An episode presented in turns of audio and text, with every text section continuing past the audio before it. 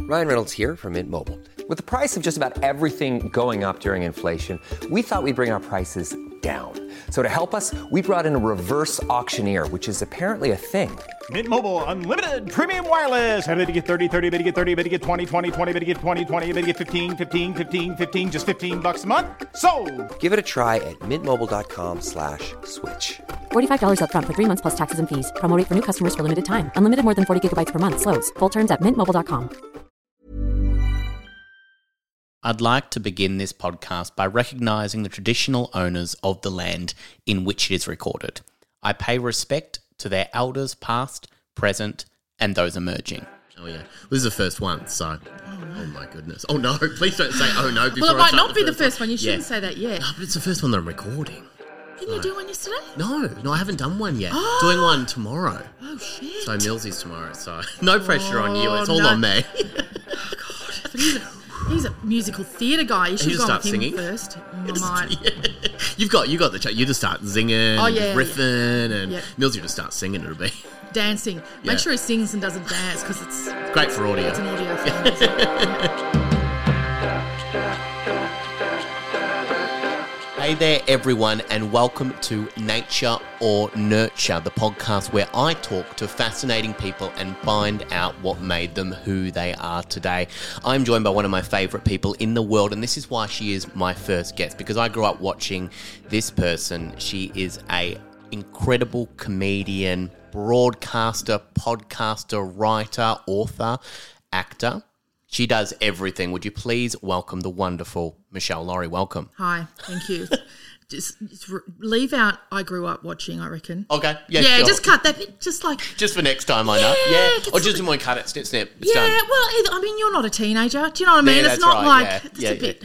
I'm, I mean, you've got hair on your face. Yeah, And when sure, you yeah, say yeah. that, I'm like, really? It's a bit rough. It's a bit rough, isn't it? Ease up. People do say that to me a bit, and I go, oh, Oh yeah, yeah, yeah. Well, in my late in my late teens, can I say that? That when I was in my- guess. yeah. None of it's good. no, not really. Now, Michelle, I start this podcast by asking a simple question to, to see what, what you think influenced you more, nature or nurture. What influenced me what more? influenced you more? What what do you think it is for you?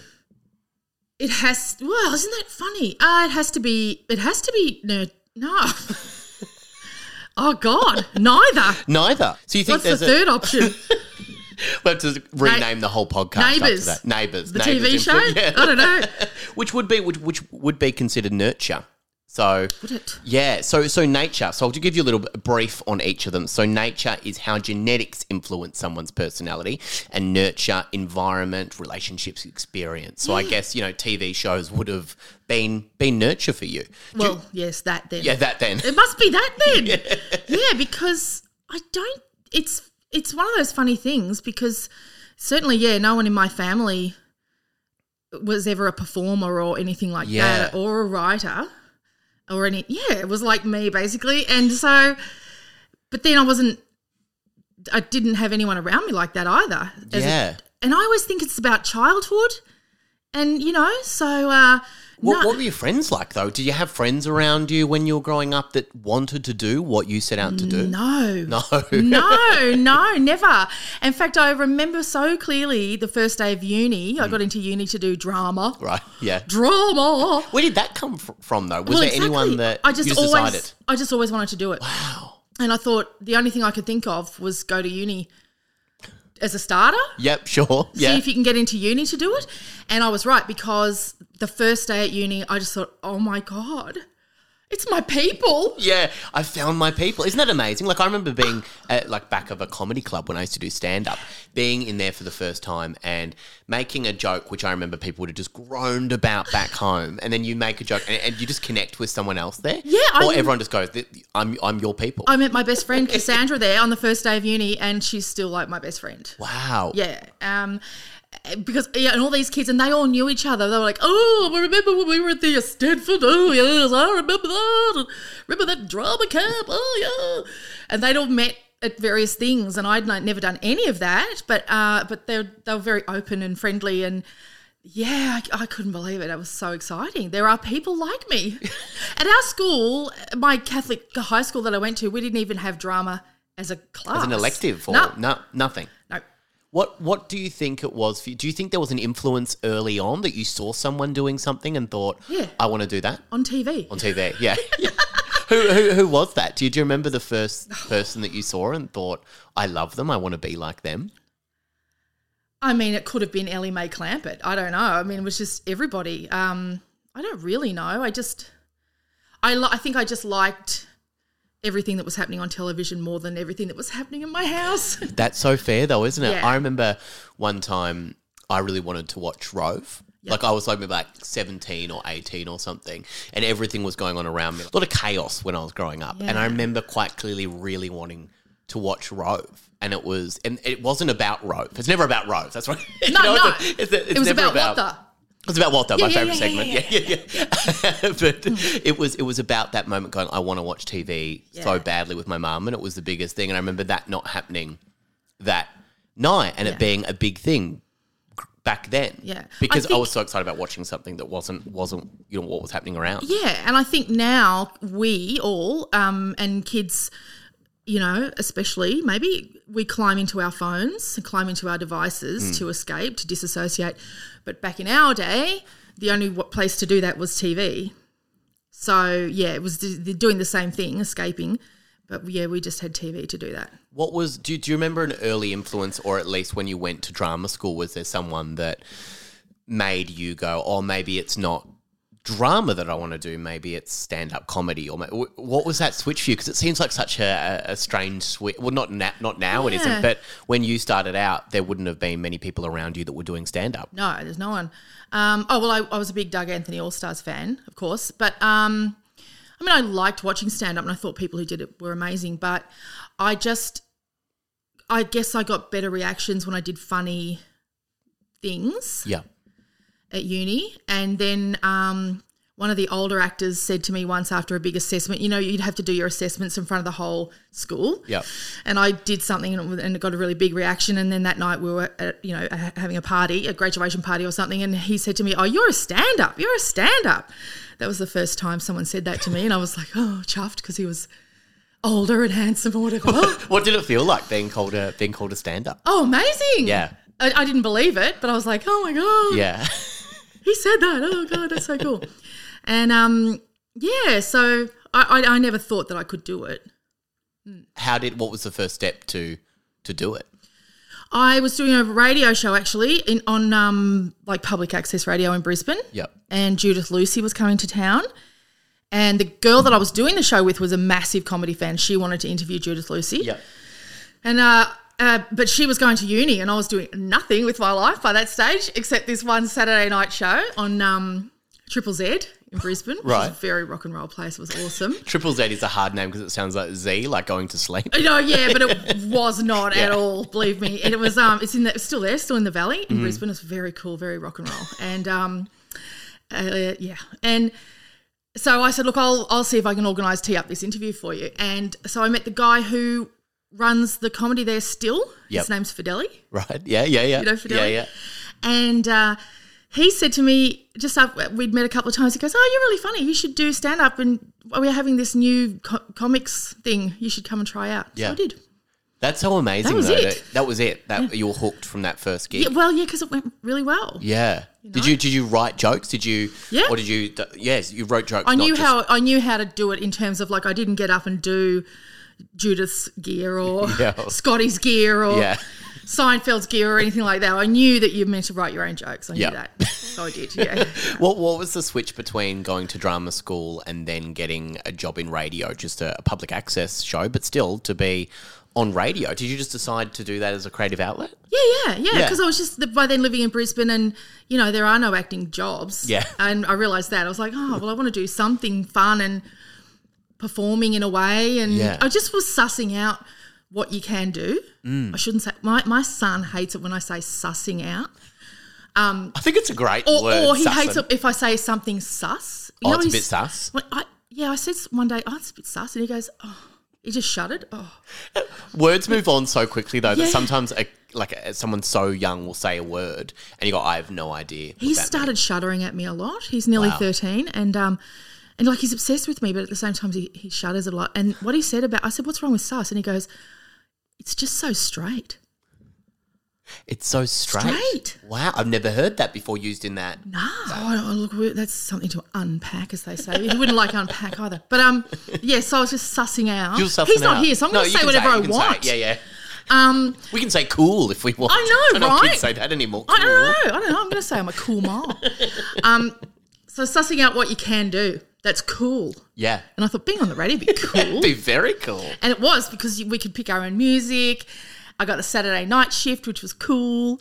and uh, yeah, I loved it. And I was hanging out with all the Brisbane bands, and that was cool at that time. It was a very rocking place. Like Regurgitator were just starting out, and um, Scream Feeder were very cool. Powderfinger was starting out, uh, and nobody liked Powderfinger. They were too soft. Really? Okay. J- Word to the wise. Or just quietly. There's a very mean nickname for them, which I shan't repeat. But you you decided to move to Melbourne to pursue Mm. stand stand up. Was that the main reason you decided to move to That Melbourne? was the only reason, yeah, for sure. Yeah, I mean, I always wanted to move to Melbourne, but Yeah. um, but yeah, so uh, yeah, I just moved here like ten months after I started stand up. wow.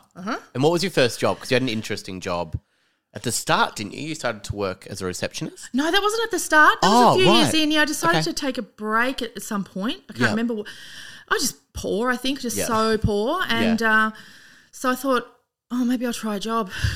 Never had one of those. Give it a go. I'll just give it a go. Suss it out. I'll s- I'll suss it. I'll suss it. I've heard good things. So um so I thought I'll suss it and I just put the word out and about. I Yeah. said, um, I wouldn't mind a job, you know, sh- maybe I should get a job to people and because I didn't know how you get jobs either. Sure.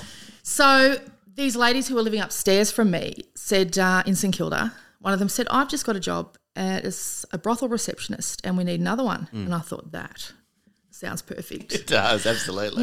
And um so off I went and it was just it was wonderful, wonderful. What was what was the day to day like? Was it was it welcoming people? Was it bringing people in? Yeah, And- yeah, yeah. It chatting? wasn't days. You can't get. Oh, I couldn't get day shift. No way, Yeah. babes. I got nights. Yep. From seven pm till four am ish. Yep. But if the clients were still coming, we just stayed open. Wow. And uh, yeah, it was great. It was yeah, ding dong, doorbell goes. I go, girls, intro, because they're all in their little in their girls' room, and uh, they jump off the couch and start zhuzhing in the mirror. And I'd let the guy in and give him a rundown of the prices. Wow. Pop him in a room, and the girls would come in one by one and introduce themselves. What was it? Was the experience what you expected it to be? Was the environment kind of what you expected, or didn't you have any preconceived notions of what it was? didn't have any no Yeah. because and and because of the in the um interview came so fast and then i think i started that night so i just didn't have any time to think about anything yeah. and then the girls taught me the job really on the job Yeah. so um yeah it just it just happened so quickly and it was so so so great it was really great if it was still open i reckon i'd be trying to get a shift Yeah. Yeah. yeah i loved it so much Two weekends or something. Oh there. my god, I would love a shift a week at, at Bay Street, Bay Street, Port Melbourne. It's just the best. Did and this did this go on to influence one of your first solo shows as well? Yep. So can you tell us a little bit about your? Do, was that your first solo show? No, no, no, it was like my third or fourth. okay. Yep. Yeah, uh, it was the biggest though. Yeah. The Whore Whisperer. Ah, What What were the first few shows like when you when you tried to do a you know, an hour of stand up? Was it exciting or was it scary and maybe both? Ah, It was never scary. Um, Yeah. Actually, I did my first comedy festival show with Corinne Grant, Okay. Yeah. and that was um, amazing. It was super fun. We Yeah. we did a show called Dairy Bells and had songs, original songs, because Corinne played the guitar and she was doing songs. Right. So we were like, okay, well, I guess we'll knock a few songs up, and um, Well, it fills a bit of time. Yeah, because I mean things were just different then, and Yep. nobody took it so seriously. Yeah. And you know that was back in the day when the comedy festival, Melbourne Comedy Festival, f- everybody fit in the town hall. Yeah. Right. That's yeah, how many yeah, acts there were. yeah. And so, um, yeah, we in fact we were around the corner. We were off Broadway in the Athenaeum. We were up in Ath two. I love off Broadway. Oh my god! Very off-Broadway. 'cause we were In just Melbourne. kids. Yeah, yeah, yeah. Very off-Broadway. Yeah, it backs onto the town hall, and um, it sides on to the town hall, and and it, the roof in those days leaked so badly, Right. that. When it rained, there were sparks coming off the the board, the, the electricity board. Yeah. Um, and our tech was Joan Auster, who was a superstar then, and then left th- to go and do like architectural lighting or something. He's a billionaire, but at the time he was holding his coat over the lighting board because of the rain, so the rain didn't electrocute us. Yeah. And Smart. Smart though. this is why he's on the big bucks because he knows how not to kill anyone when it rains. And um, yeah, it was it was great, and we sang a song about a potty calf, I remember. Right. So it was about us moving to the city. Okay. And it had some, it had, did, it did have some kind of plot about something happening. I can't remember now. there was a through line. It and was I- something. something happened. I can't remember now that was exciting at the end. What was the What was the breakthrough for you with with the new show? So when you when you took um you The know, Hall Whisperer? yeah, the whole whisperer.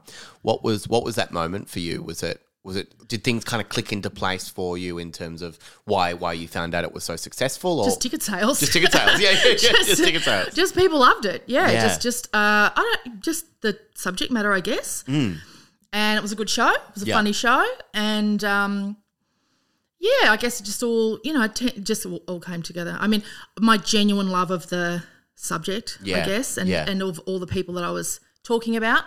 Also, I think I, I guess this, one of the great things that happened was sex workers came every night right. and squealed a lot during the show and really gave themselves away in the most beautiful ways. Yeah. And so that was kind of part of it. It became a bit um, of a cabaret that way and a bit of kind of call and repeat in a way.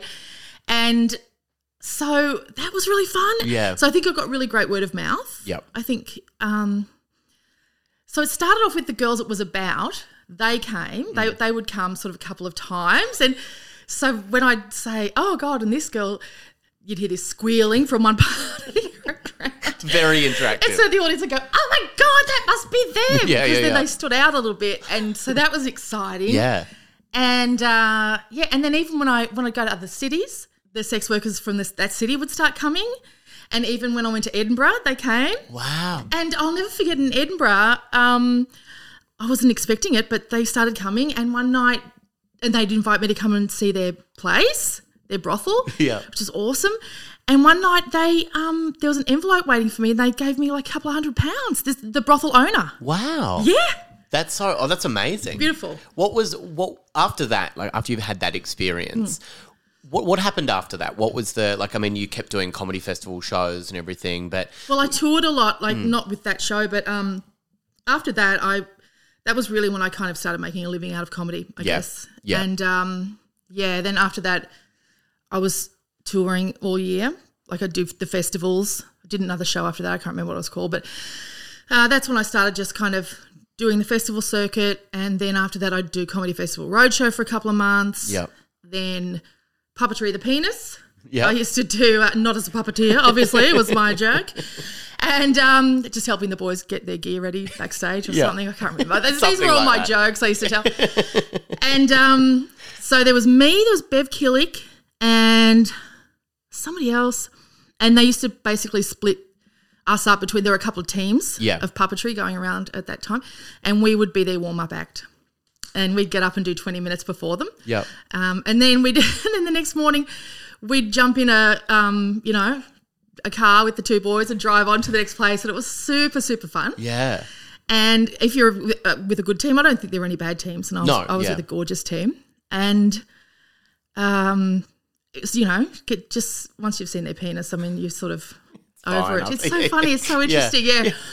And then I'd tour with somebody else. I can't remember. Sometimes tour with Jude a bit. Yeah, and, right. You know, and then you'd end up just the whole year's done. And, and was it radio at the same time? No, You were- you no, were this doing is before radio. Yeah, And then all of a sudden, I got a phone call about um, some guy called Dean Buchanan who wanted to meet me. I was like, has anyone heard of this guy? yeah, yeah, yeah. and then somebody went, yes, that's that's a guy. That's Yeah. go and meet him. Yeah. That's important. And he was the guy who ran Nova at the time.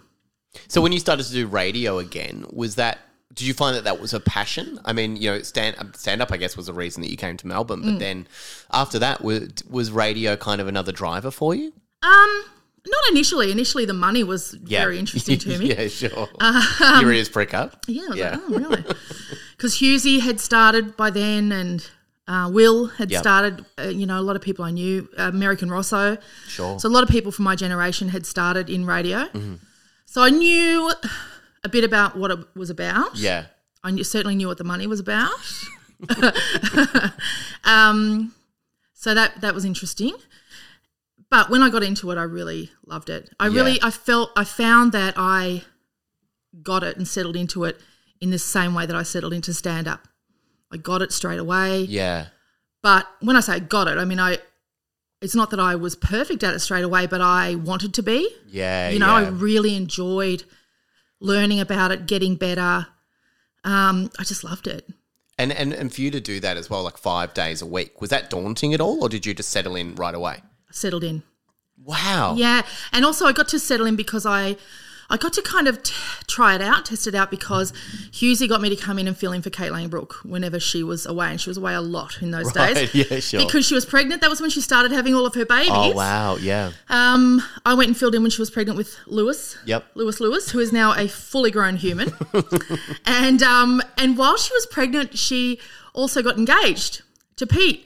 So there was a- a bit of pregnancy sort of time off. There Yeah. was um, a bit of engagement time off. There was a girls' trip to Vegas, I think. Right. And this was during the SARS epidemic, and she came back to Australia on a SARS flight with, Qu- with Qantas.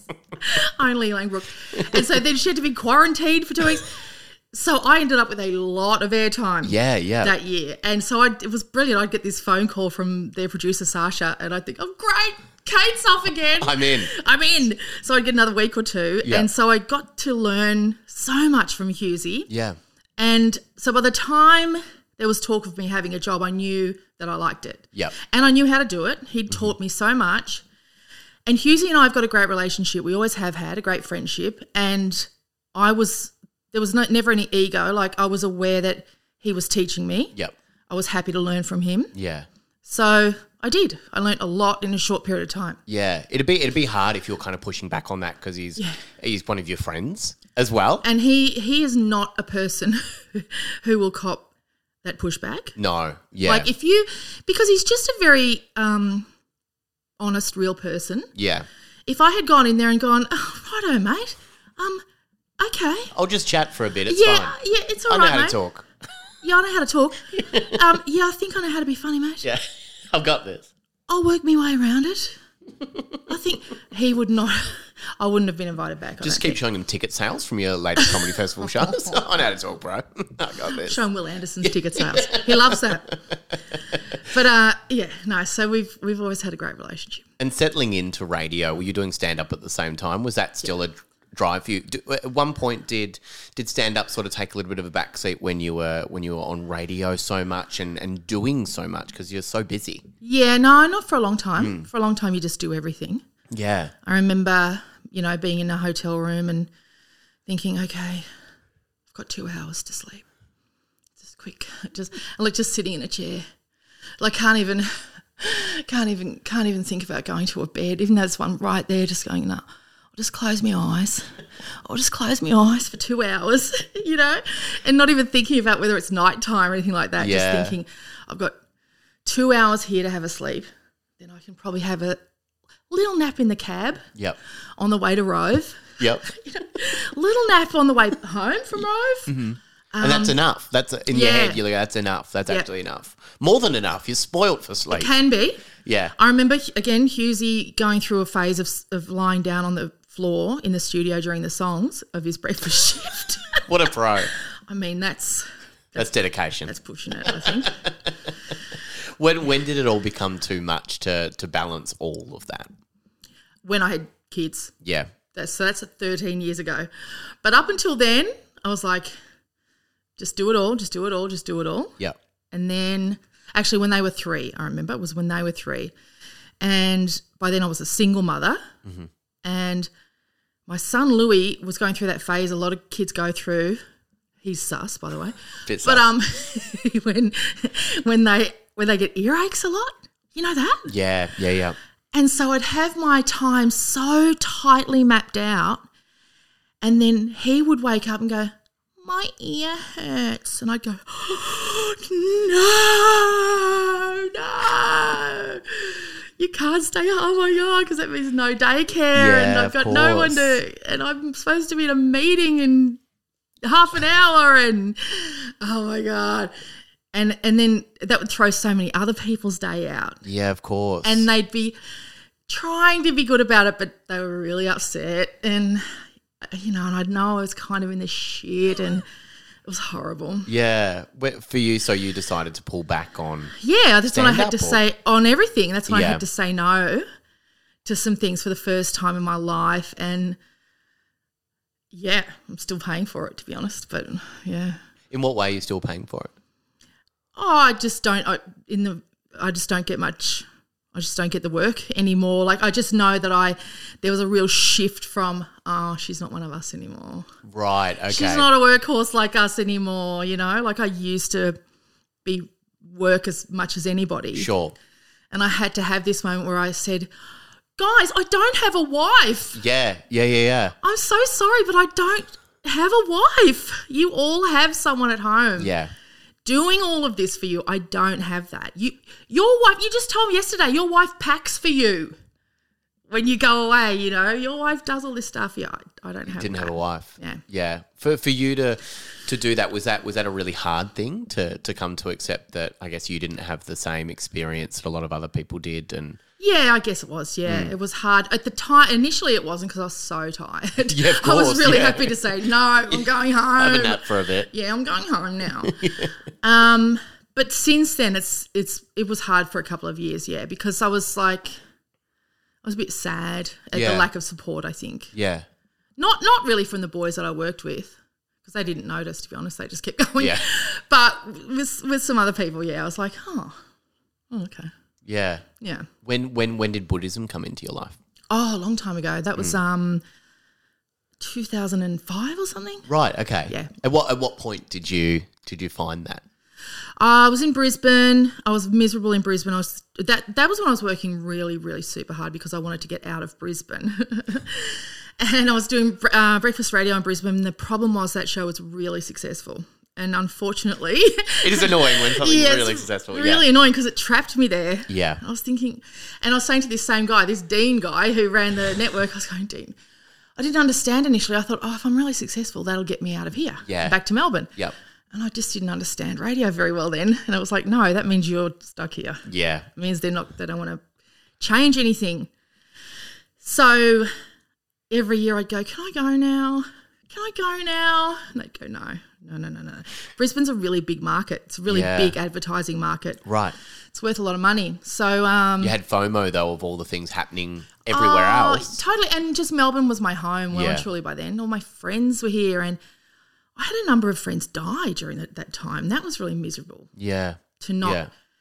be able to just spend time with them, you know, and and then to not be around afterwards to spend time with my other friends. And it was really difficult. And, um, you know, things change. I was there for a, a while. I can't even remember. I don't want to remember how long, but long enough that friendships kind of faded and it was really yeah it was really hard so yes i went through a period of just deep depression about it all and um and also exhaustion because i was traveling here back to melbourne every chance i got to work and try and stay in the game um so yeah i was just exhausted and i'd always read about buddhism and i thought oh it's time it's time to go and i'll try a buddhist class anyway, the Buddhist Centre in Brisbane is the best. It's just so good. And I started going to these like daytime classes because I was in bed early. Yeah. So I'm there with all the retirees, uh, which I was great. I love, I love that. Uh, Ten thirty classes or something. Wow. So you'd finish breakfast radio and then Off to Buddha school, Off to Buddha two school. mornings a week. wow. Yeah, with a great teacher called Eddie. Not a monk, but uh, they have monks there, but uh, very just great student, great academic kind of Buddhist. Yeah. What was what was one of the first things that you remember clicking with you? Was there a moment when you thought, "Oh, this is definitely for me"? Well, I enrolled in a class called um, Dealing with Negative Emotions, which is a very good class. And Yeah. so it was all about how, um, you know, emotions like anger, jealousy, you know, resentment, all those negative emotions, um, uh, choices, you know, you choose to react to certain things that way. And if you do choose that way, then you're probably going to create real problems, more problems. Yeah, yeah, you know, yeah. when you're angry. Um, yeah, if I get angry when my kids spill milk, spill something, which they still spill everything. Yeah, Um, you know, if I get angry enough, I might stub my toe as I'm stomping around, or I might knock something else over and create another problem. yeah, yeah. You know, it's that kind of idea. So, yeah, even that day one I was like, oh yes, Makes so much sense. makes so much sense. Yeah, yeah, so from that day on, I'll, I still never forget this one day. There's this great day where this lady was really struggling. I can't remember what we were talking about, but there was this thing she was she was trying to say to Eddie, but what if they won't listen about other people? But what if they won't listen? And he was saying, doesn't matter, doesn't matter, doesn't matter. And he was trying to you know get to her, and she was like, but then how can I help them? And he was going, it's not about anyone else. It's about you. Yeah, it's ab- not your responsibility. Yeah. And that was such this this great moment because it was like um yeah, in, in in her mind, and I think in a lot of our minds, we do go around thinking it's our job to teach other people things. Yeah, yeah, yeah, yeah. And fix people. And and yeah, and certainly when you when you get into a religion Mm. or when you you know really getting into a philosophy, you think, oh, yeah, I'm going to share this with bloody everybody. Yeah. I'm going to teach this to everybody. Oi, sit out, take a seat. I've worked it all out. Yeah, yeah, right. And she was just so she was getting really upset, you know. And he was like, "We're not trying to teach anybody Yeah. anything. Trying to teach ourselves, you know, work on ourselves." Did you want to teach other people because it helped you? Was there a moment? of No, that? no, that's what I like about Too it. busy. Yeah, yeah, yeah, too busy. And I like that about it. I like that it's quite a solitary Yeah. It's with Pursuit. your own thoughts instead of. Yeah. Yeah. And and it is about accepting my own faults, my own, you know, just about yeah, trying to be a better person and yeah, I like that. And What a- people on, you know, social media always accuse me of being a bad Buddhist, which I love so much. You know, as if you'd fucking know for a start. Yeah. you don't know anything about it. and it's like, yeah, I know. That's the idea. That's Yeah. the point. I know. I'm well aware of it. I'm well aware. Coming back to Melbourne, when was that moment? I can't remember. I think it was 2011, and oh my god, it was amazing. Yeah. yeah, and I still have. I still have moments when I just look around and go, I'm so happy to Yeah. be home. Oh my God, I'm home. I'm home. I'm home. Because I had so many moments in cabs towards the airport going, when, oh my God, am Yeah. I ever getting home? Am I ever getting home? So, yeah. Um, and that, I had, I, I really bullied the network to get us home. when Marty Sheargold agreed to come and join this show I was on up there in Brisbane, I thought, oh, ho, ho, come in, spinner. Yeah, yeah. Shigsy. Shigsy's my big ticket. Shigs. He, the big Shigs. Yeah. He's my ticket out. Yeah. I knew it. That was exciting. And not that he was, he didn't have an attitude about working in Brisbane Okay. at all. He, He was, was fine cool. with it? Yeah, Yep. he, he didn't know he was my ticket. Yeah. yeah. he didn't was know your ticket out. He didn't know he was my plan, but he was. So did you two moved down together when you came back to Yeah. Melbourne? You yeah, you decided to Well, go no, I, together. I was the one I, you know, went, there was a new boss then. And uh, yeah, I really strong armed them and said, either we get National Drive Yep. and get the fuck out of here. Can we swear on your show? Yeah, of course. Yeah, absolutely. Um, or It's also on your network, so it's whatever you Oh, want. yeah, cool, Michelle. cool, yeah, great. Uh, yeah. You kind of own this, so yeah, whatever. great. Um, yeah, so that was you know you have these windows in your career if Yeah. you're lucky, and um, so I knew I ha- I was in a window, and I said, uh, yeah, either we get National Drive this time around Yep. because someone else had left it. You know, it's not like I didn't kick anyone out of their job. Hey, I'm Ryan Reynolds. At Mint Mobile, we like to do the opposite of what Big Wireless does. They charge you a lot, we charge you a little. So naturally, when they announced they'd be raising their prices due to inflation, we decided to deflate our prices due to not hating you. That's right. We're cutting the price of Mint Unlimited from $30 a month to just $15 a month. Give it a try at mintmobile.com slash switch. $45 upfront for three months plus taxes and fees. Promo rate for new customers for limited time. Unlimited more than 40 gigabytes per month. Slows. Full terms at mintmobile.com. I Yeah. knew that it was there, or I'm going. Yeah, I'm going I'm done. over to the other joint. Yep. because uh, yeah, because I could. And then went, oh, okay, all right. And yeah, so we did, and we and we were great on National Drive. Yeah, it as was I an knew we amazing would be. show. It was Yeah. so funny.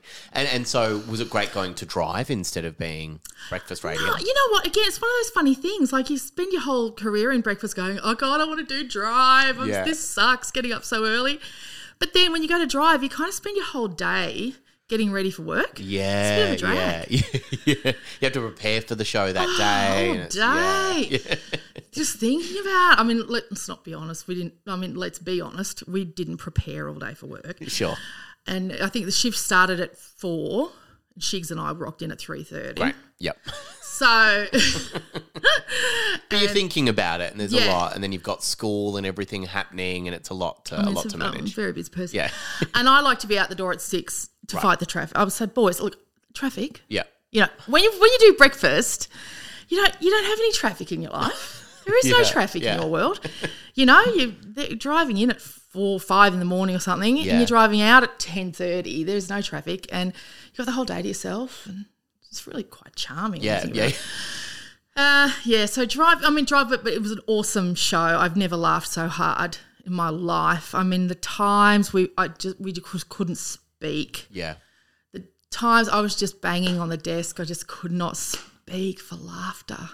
It's the funniest show. Oh Is it- my God. Are there like you know on? I mean, all the podcast apps and everything always have radio shows, but is there is that somewhere? Have you ever gone back and listened to any of it? I don't know. Such a funny show. I have no idea. But all- that's, that's just my defining memory of it. It's just snorting, crying, just getting to a point where I ju- just, so many times. And, not seeing it coming. Yeah. We just go because we never discussed really what we are going to talk about. Mar- Marty would say, "Oh, I've got a thing about um, mowing. I'll use that. Chuck that in at four ten or whatever." I'd go, "Righto, I've, I've got a thing about you know um, oh, kids' shoes. We'll do that at five twenty, right?" That'll get us out. That's what it said. That's what our running order said. That's all we ever said about it until it was time. And then we're standing there, blah, blah, blah, chatting during the song. And then um, we go, oh, shit, what? Oh, right, oh, shit, yeah, that's you. You're, it's kids' shoes. Right, oh, right, right, right.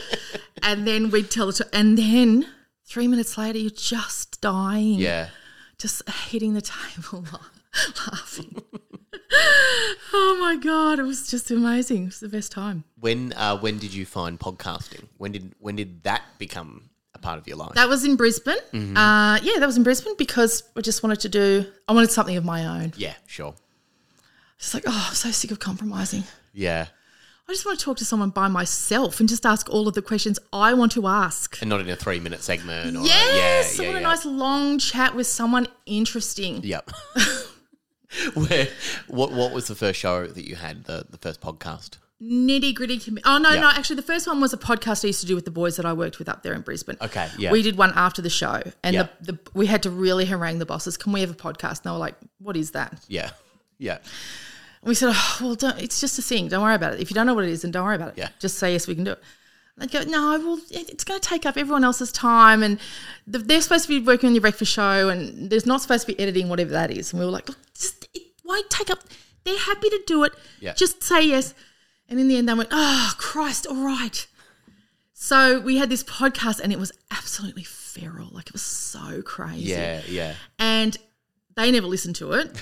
Sure. And so after a while, though, they noticed our breakfast show was getting really out of hand. It was Right. getting really crazy. It fed into it a little bit. Yeah, right. totally. Yeah, So one day, one of them went and listened to the podcast and they went, oh my God, get that off our website. so that was the end of that. That was the first podcast. Then after that, I said, okay, well, can I have one called the Nitty Gritty Committee? Mm. And that was they were really great about it. This was at Nova, and um, so they let me use the studio. I think one day a week, Great. yeah, and uh, have guests and yeah, and that, and then they started. Uh, I started learning how to edit and stuff like that. Well, what after that made you want to start the Australian True Crime podcast? Eventually, and then I moved to Melbourne. I kept doing nitty gritty, and I was doing it at Kiss as well. They were the same. They were great. They let me use their studios and stuff. Um, and eventually, I I just started veering into it naturally because I'm into it. Yeah. I started finding old coppers to talk to and stuff like that. And I thought, oh, there'd be a um, there must be a good like author. Yeah. There'd be a local author. You know, who are the authors around here? And I read Emily's books and I got Emily in for an interview and I just liked her so much Yeah. that after that first hour, I um I said to her, Would you ever think about doing a true crime podcast? She goes, Yeah. And that was it.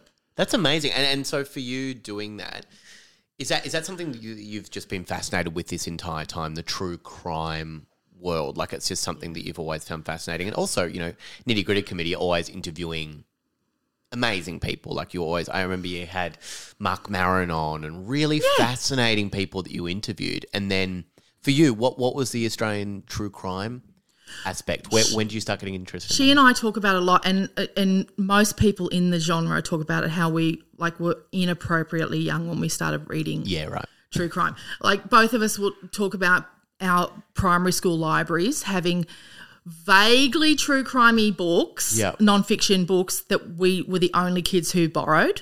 Right, like the yeah, yeah, card yeah. just had our name on it constantly. Um, yeah, so and those like paranormal weird books and that Yeah. we were the only kids who had borrowed them and yeah. So there's something about um I don't know what it is. I don't know what it is, honestly. I say sometimes, you know, women are always told from the day we're born that you're probably going to be a victim of crime uh, in one way or another. Yeah, I don't know. Yeah. I find it fascinating what leads people to lash out and hurt other people, Yeah. you know? Yeah. And the longer I do it, the more interesting it is because you realize the victim offender overlap is so complete. Most offenders have been victimized. Mm. And so you realize, oh, okay, it's actually systemic, it's actually societal. We actually create offenders, all of that stuff, Mm. which means we can not, you know, if we fund things correctly and if we intercede at certain times, we can actually stop creating offenders. Yeah, yeah, and, and and with the show as it's gone on, you know, it's gone on for a while now. Like you know, Since and- 2017. wow, yeah. Well, How do you? w- w- Were you surprised by how many people were as interested in true crime as you? Yeah, fully. Because when we started, there was case file and serial, Yes. Yep. and so there wasn't no no one talked about the true crime boom or the thing No. or the umbrella. Like it wasn't a thing on um on iTunes. No, even. no, it wasn't yeah. a category. So um yeah, we didn't think about that, and we didn't know how to know how many people were listening for the first Sure. year we were doing it. Yeah, didn't know how to check. Probably a good thing though, because you keep Yeah. making it because you're loving it. Exactly. So we had no idea. We didn't have ads. We didn't have anything. Um, yeah. So we were, when we finally found out how many people were listening, we were quite shocked. Yeah. quite shocked. And and now for you, like you know, you're doing this. You're you know, you're always such a busy person. You've got the podcast network as well. You've got your production company. What what about stand up? Do you think you'll ever get back into stand up? Is there ever a moment where you kind of stop and think about those days? Uh, not really. I mean, sometimes I think I'd like to do a show. Sometimes I think I might do a show again, Yeah, like a one one woman show, yeah, like I'm Bette Midler. uh, maybe if I have something to say. yeah, But at the moment, I like doing true crime shows, like live. I, I do like doing live shows. But Yeah. what you'll find if you come to an Australian true crime sh- live show is I do basically 10 minutes of stand Yeah, up at the great. top, which is hilarious. Yeah, yeah. I don't mean to. It's just the only way I really interact with audiences. Yeah. You know, in the beginning, I'd go, okay, listen, I'll just go out and then I'll bring you on, Emily. Yeah. Go, okay. 10 minutes later, I'm just like yucking it up, just gagging. You know, and all I was meant to do was show them where the toilets were. Yeah. But, you know, you just can't help but communicate in a Yeah. certain way. It's just my, just the way your I. wiring. Yeah. yeah. Yeah. I've um I've got a few questions that I actually wrote down. What trait in people do you find the most admirable? Hmm. What do you admire in someone else? A quality.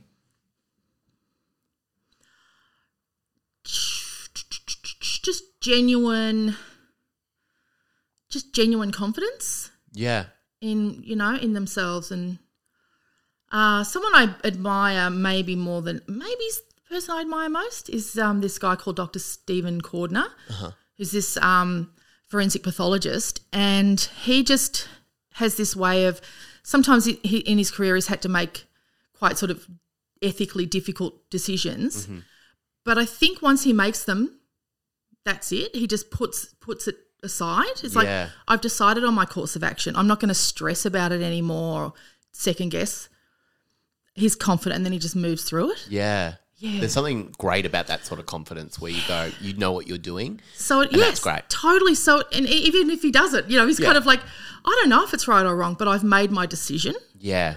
And that's fine. So that's my course of action, and it enables him to be firstly a, an actual disruptor, which I love because he's Yeah. now almost seventy. He's a genuine disruptor, but he's also gentle. He's a real gentleman, Mm. and it enables him to be kind and and yet his genuine confidence means again no ego yeah.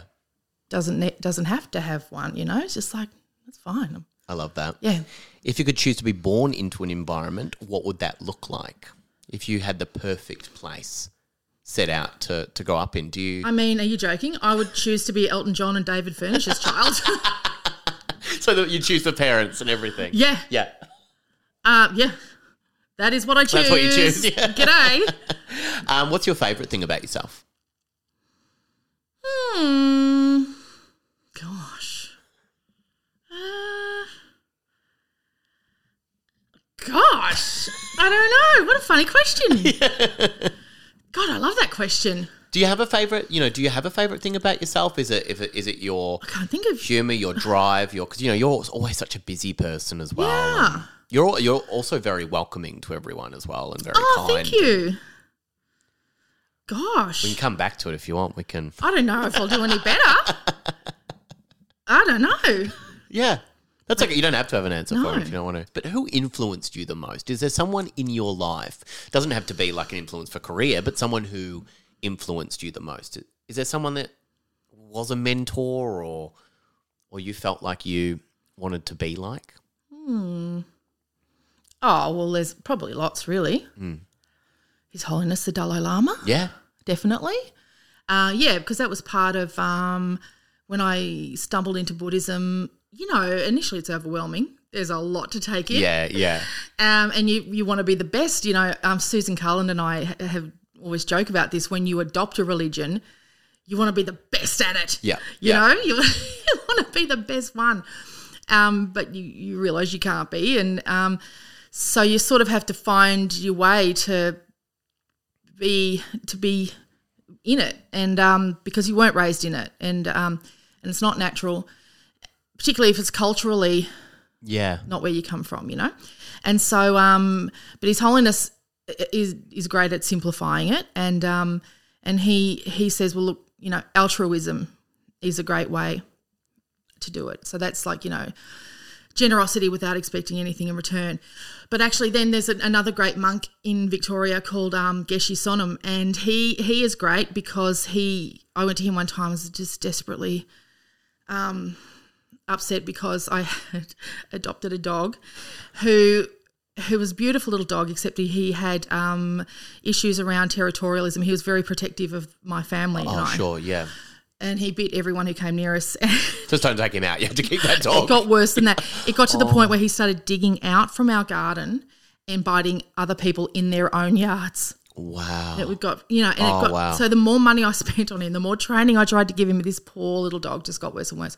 He was cracked, right? Wow, Yeah. well before we ever got him, like, you know. And um, so I went to Geshe Sonoma. I said, I think I, I went to him after I had to have him put down. I was just devastated. Yeah, I was of devastated. I course. thought "Oh, I'm getting kicked out for sure. Yeah. So best I go and just and take my medicine and get kicked out of Buddhism. So I went to Geshe and um, and he said, Oh no, no, no, no, no, no, no, no. And he said, um, pardon my accent, but he said, When I have mouse in my ceiling, I have to kill mouse. And that was a revelation to me. Yeah. I was like, "What are you talking about? You can't. What are you talking about? That's that's not." He said, "Yeah, because you know, if there's one mouse, there there will be millions of mouse." And he said, "I have people living here, and they could kill them." And I mean, this is a guy who comes from Tibet. Like this is a guy who comes from a culture where people can die from a mouse plague. You know, like Yeah. it's important stuff. And he was saying to me, you know, you had to do what you did what you had to do, and he's hurting other people. He's getting bad karma for himself and all that. So the Buddhists, particularly the uh, the, the old Tibetan monks, um, oftentimes when I talk to them, their perspectives are amazing to me. They're so counterintuitive, but helpful, very helpful. Yeah. you, you know that that was um, so so kind that day. I, was, I can't tell you, I was bereft Yeah. and um, not only I didn't feel like he was obviously just saying it to make me feel better. It actually made sense. Yeah. Total sense. Yeah. Yeah. Yeah. Who do you choose to surround yourself with? And has that changed over time? Yeah, it definitely has. I, you know, like most of us used to surround myself with comedians, yeah, yeah, yeah.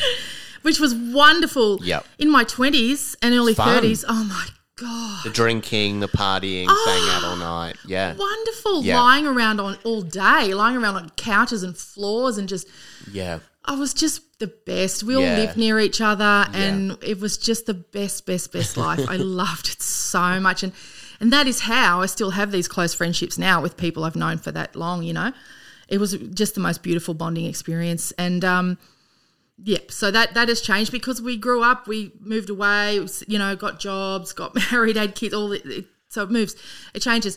Now I spend all my time with the other mums around my neighbourhood Yeah. the mothers of the kids my kids have grown up with because they have gone to school with these same kids for the last 10 years since Yeah. they were three.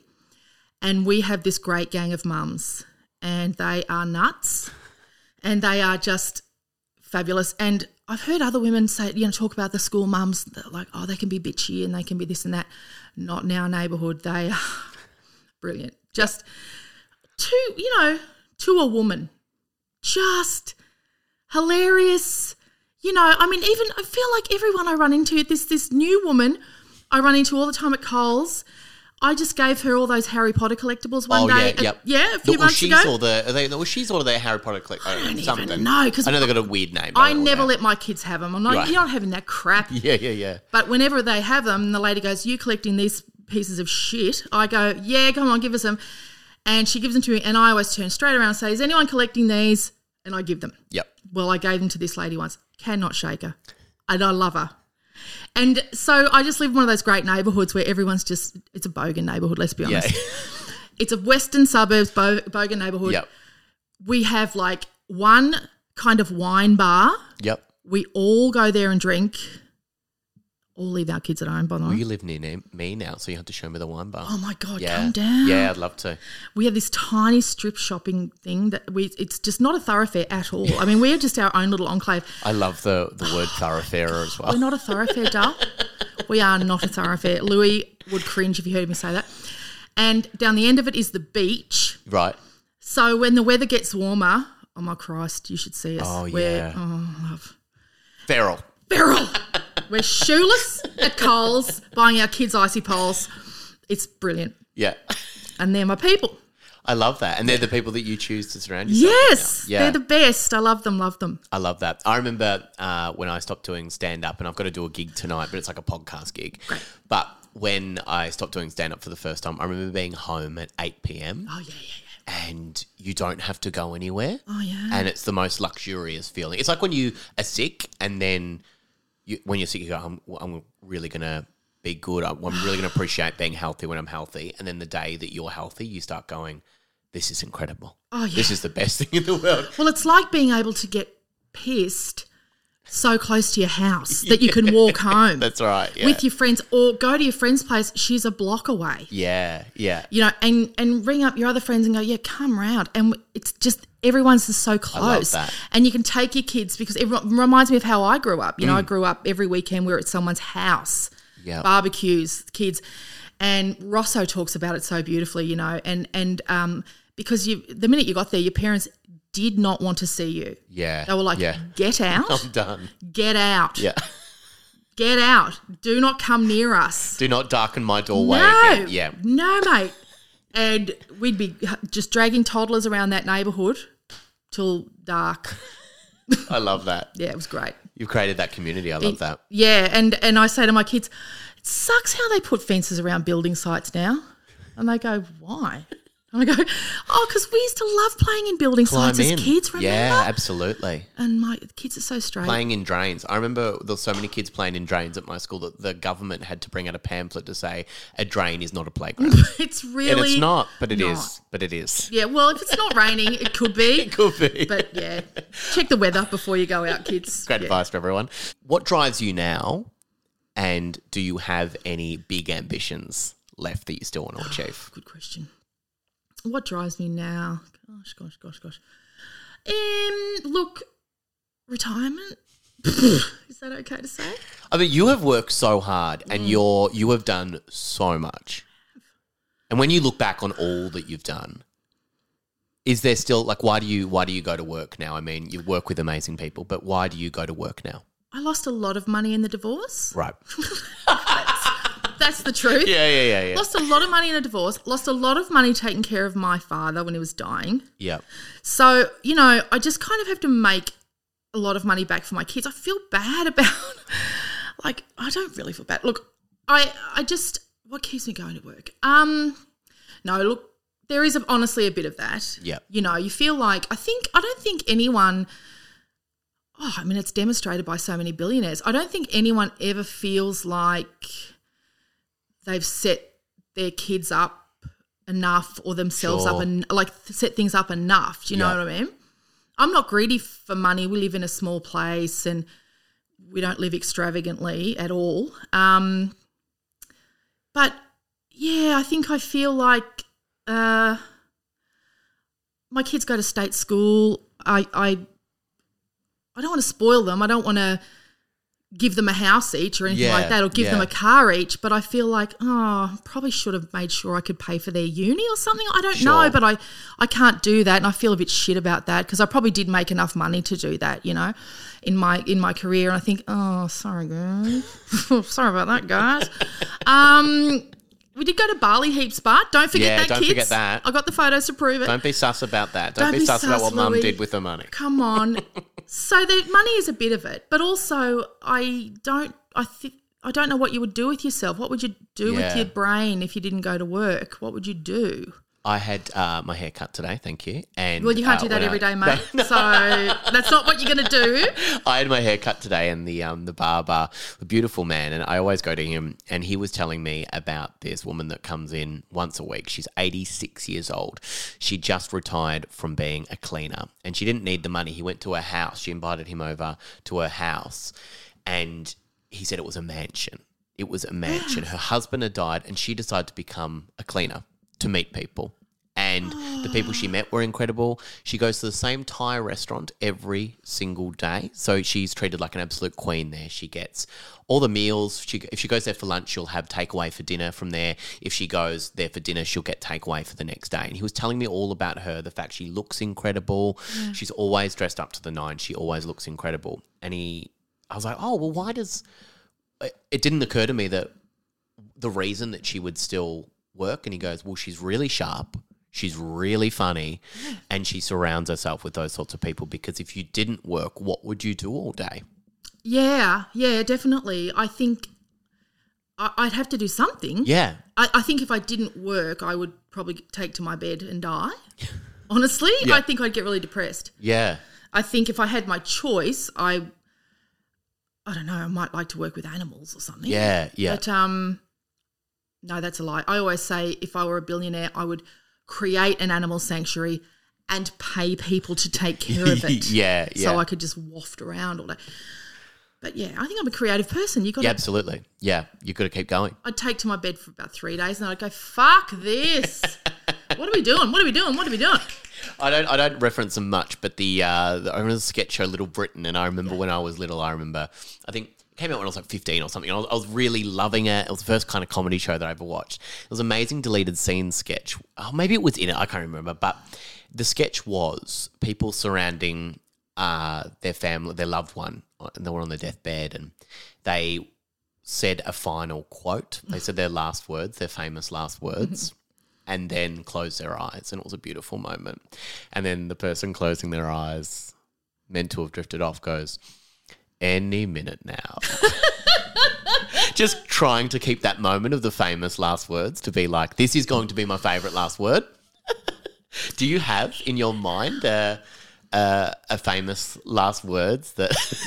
That you think you would love to, I just hope it's again. I just hope it's not crazy. yeah, It's yeah, my, yeah. you know, because my dad's just said crazy shit right. for two days before he died, Sure. and uh, he just said like, like decrease a de- decreasing number of words, Sure. and they were crazy. And in the end, I think it was like four words for about two days, and they were yellow, jack, Sure. um, and maybe shut up.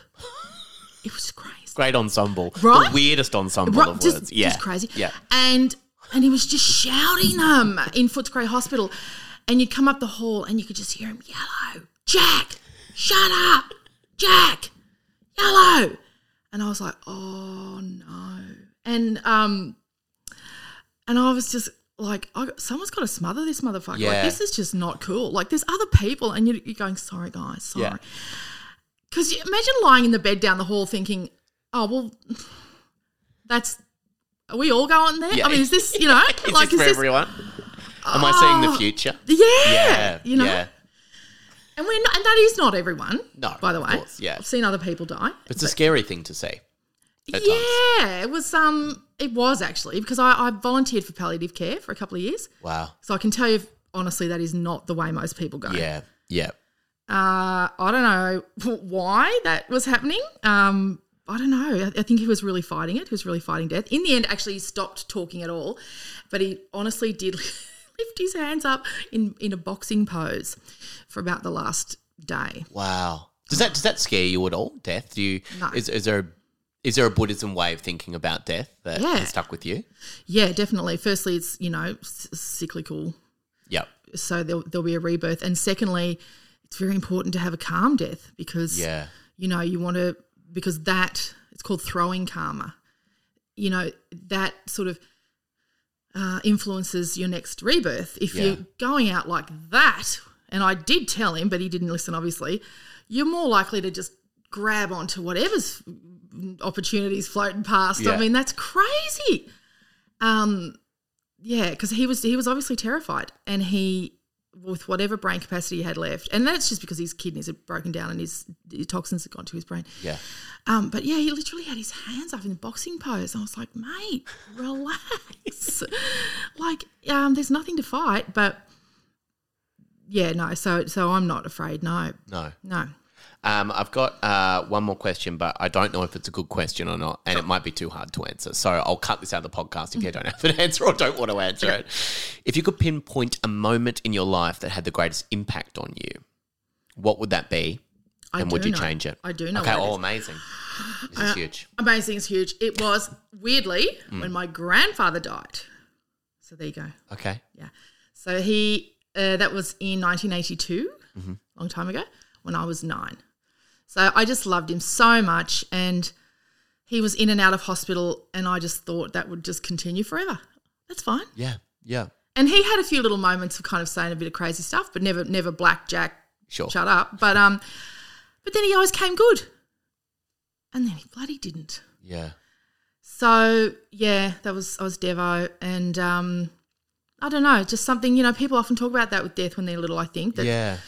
you know, The just first death of someone that you Yeah. love is, is huge. my just whole worldview changed, and everything changed in our family. Like prior to that, everything was kind of perfect, was quite idealistic Mm. or quite I- ideal, and yeah, after that, it was just all a bit shit, and Christmas was just never Christmas again, and Yeah. yeah. Did everyone was everyone grieving for a really long time? Yes, I think so.